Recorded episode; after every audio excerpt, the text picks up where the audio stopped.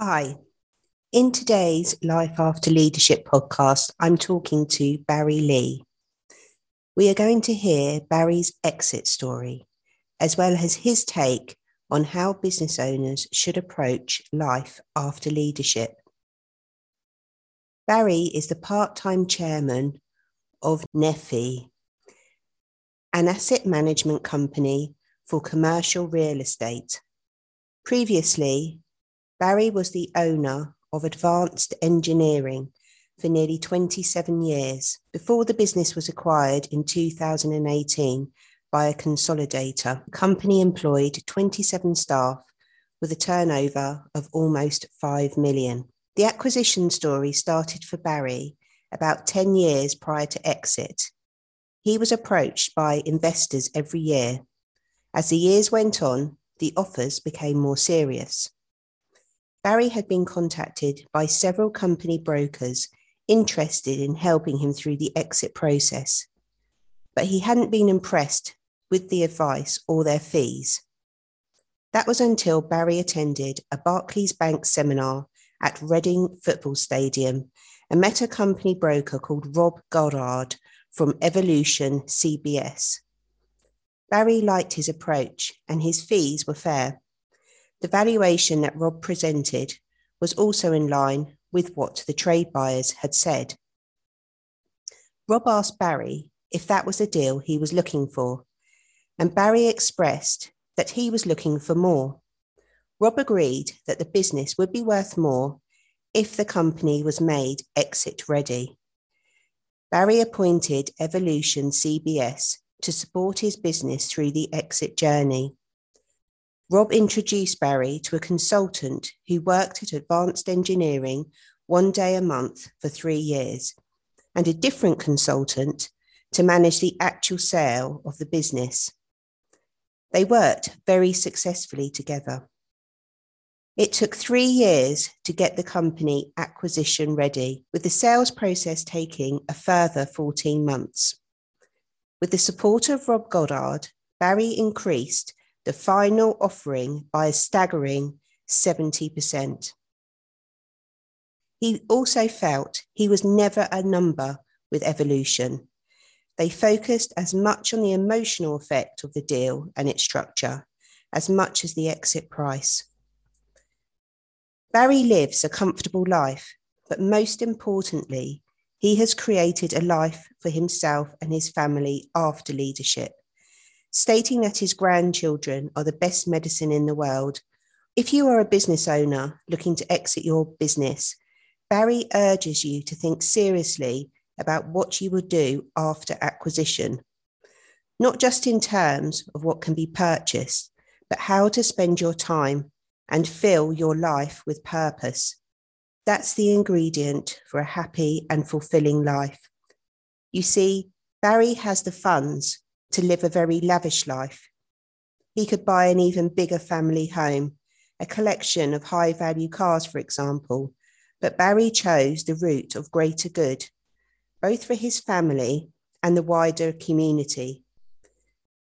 Barry fully funds the tuition costs and living expenses of two PhD students who are studying at Loughborough University. He also enjoys using his business expertise and life experience to be a mentor and sounding board for other business people to help their personal business journeys. Barry provides funds to help a number of charities and finds ways to match fund his donations to increase the value potential. Finally, Barry now works as part time chairman for his commercial property investment business, which started trading in 2019. His son is managing director. Their current portfolio comprises seven properties across England and Wales, spanning 93,000 square feet. Barry is currently in the process of stepping down from this position and fully handing the reins to his son. Welcome, Barry. 60% of UK businesses fold within the first three years. You successfully ran a business for over 27 years. What do you put your success down to? um, I think the first thing is that you have to be very modest in your drawings out of any business when you start. I've seen too many businesses fail where people think they're entitled to a lifestyle on day one that the business cannot sustain. And you have to be very modest in the early stage and you have to build a business. And that also means building the balance sheet. If it's going to work and it's successful, you'll get the opportunities to do drawings and live the lifestyle you want later. But I think the first thing is you've got to be modest when you start out.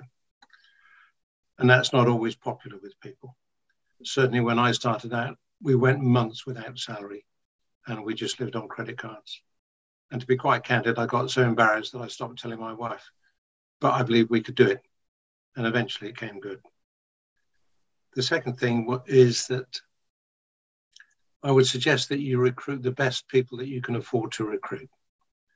You may not be able to do that on day one, but as the business gets more successful, really recruit the best you can because it becomes a team effort. If the business is dependent on one person, you won't sell it for very much. If it's dependent on a team, you've got a chance of getting a much better price. And the third thing is if you can create some intellectual property, that's where the multiplier effect really happens.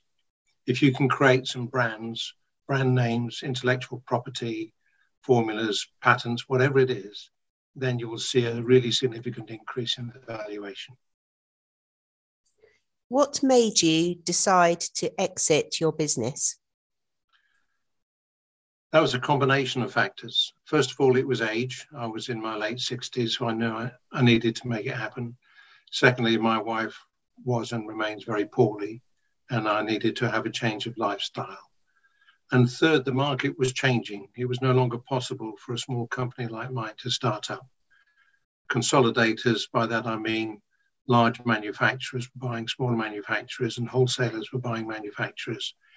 And it became increasingly difficult to compete against uh, the very big boys. So I saw it as a trend for the future and it coincided, and that's why I decided to exit. How did you approach the business exit process?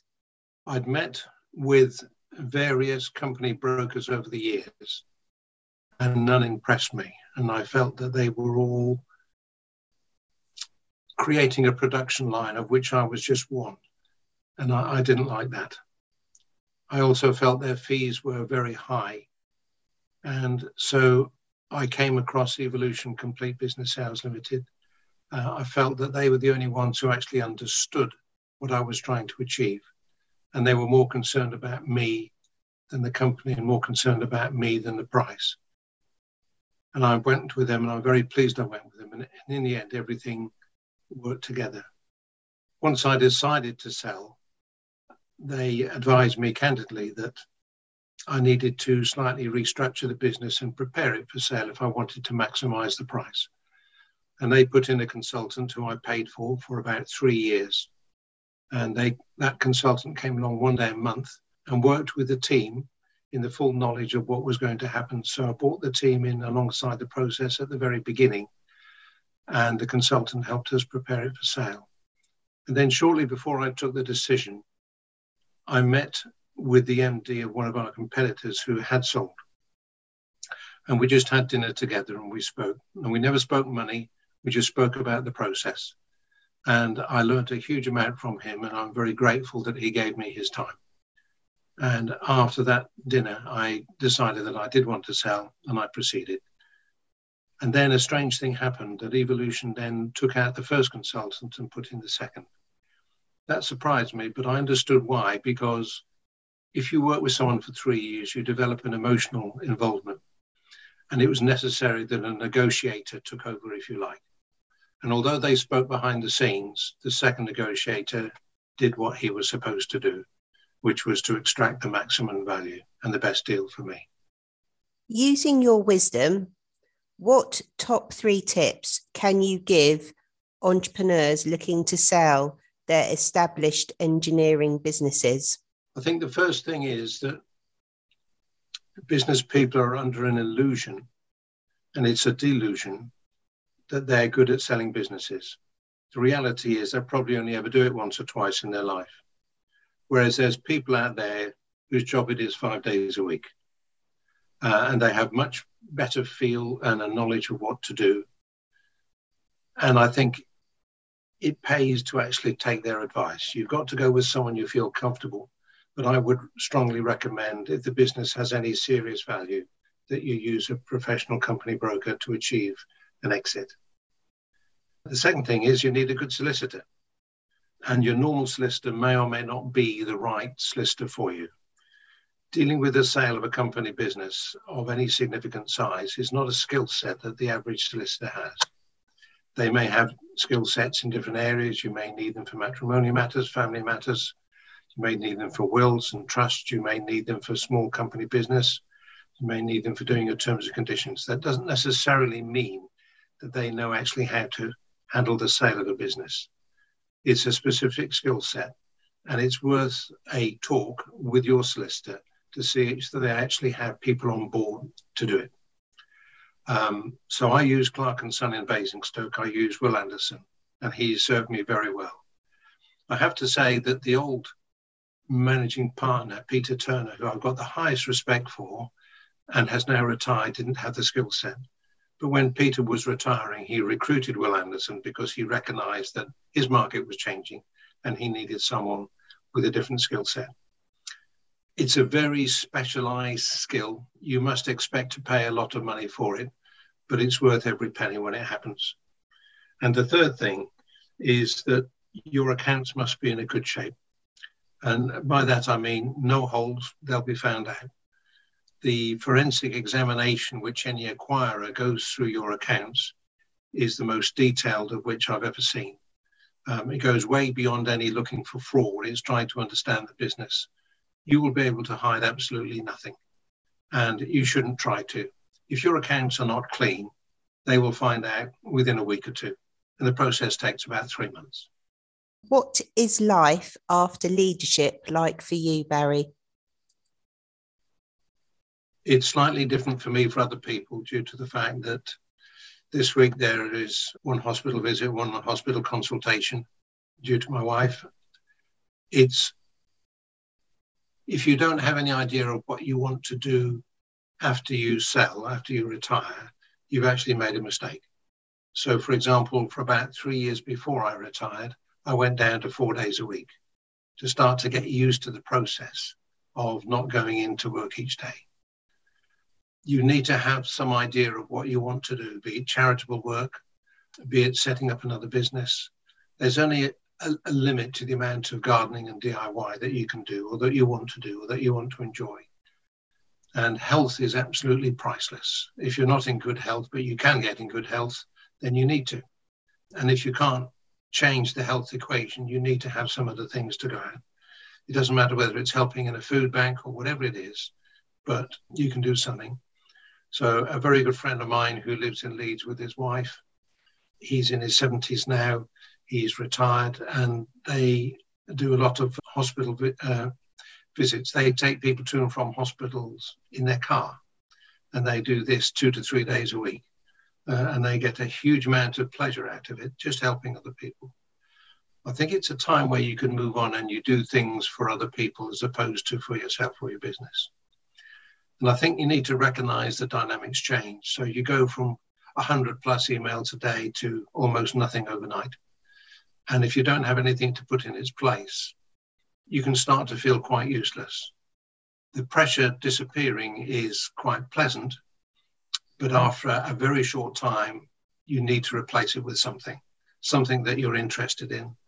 So I've spent a huge amount of time over genealogy, over the lockdown, looking at my family history and researching our genealogy, going back as many generations as I can. And that's an ongoing process. And I've been able to go back thanks to the help of others, hundreds and hundreds of years in some cases. You need something. You need something to keep your brain going. You need something to intellectually stimulate. It's unlikely you're going to go and run a marathon or walk from John O'Groats to Land's End, but you can do an awful lot sitting at a desk and on a computer. You need to have some plan of what you're going to do. I know before we spoke um, that you actually support two PhD students as well. Yes, I do. So I, I went to Loughborough University in 1970 to 74, and my degree was not the best. And that was partly because I was very involved in sports and got my university colours in two sports.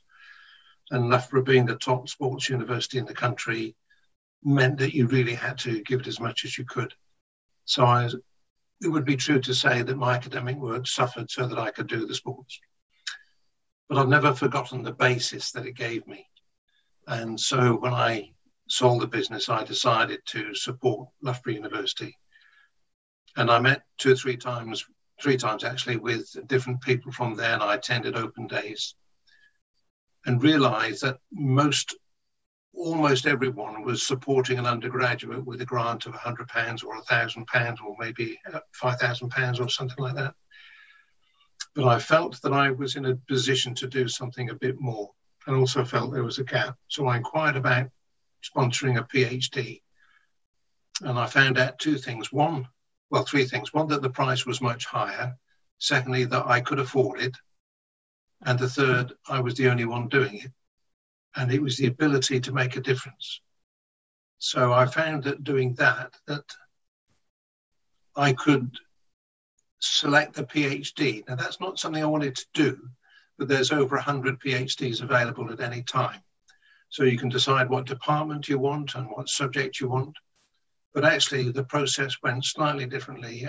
I initially decided to work in the area of uh, economics and I met with the professors and doctors, and we decided on a project that was close to my heart in economics. And they were very comfortable about that. They presented six options, and they're very clever. And the first one was the one I wanted. So I don't think that was coincidence. I think they phrased it that way. But intellectually getting involved in the process, I found very stimulating, very creative, and also being involved as an outsider in the recruitment process. I didn't want to get involved in the early stages, but I did get involved in the shortlist and then giving my opinion on the shortlist. Uh, and that's very helpful. I would have gone up, but lockdown happened, and so I haven't met the person, but I've met them on email and, and so on. I find that very good in as much that it brings back a lot of very happy memories from the time I was at university but it also is laying the foundation for the future of someone to become mm-hmm. someone special by giving them the opportunity to research a subject for three years. And I'm most insistent that it's not the type of PhD subject that just gets filed in the back drawer of a filing cabinet and left there for 50 years and forgotten. I would much rather create something that benefits posterity so for the second one, which I'm going through, I've given Loughborough University two things. I've said, look, Loughborough University has never won a Nobel Prize. Why don't we set our sights very high? Or the second thing is, so far as I am aware, Loughborough has never created a unicorn company with a valuation of in excess of a billion dollars. Why don't we try and do that? And having said those two things, they've now gone away with a completely clean slate and said, can we come back to you? because we need to talk to a lot more different people. So I'm finding that I'm provoking discussion and stimulation amongst people who are far cleverer than I am, but the ability is there financially to do something. And how does that make you feel, Barry? The fact that I can leverage what I've got.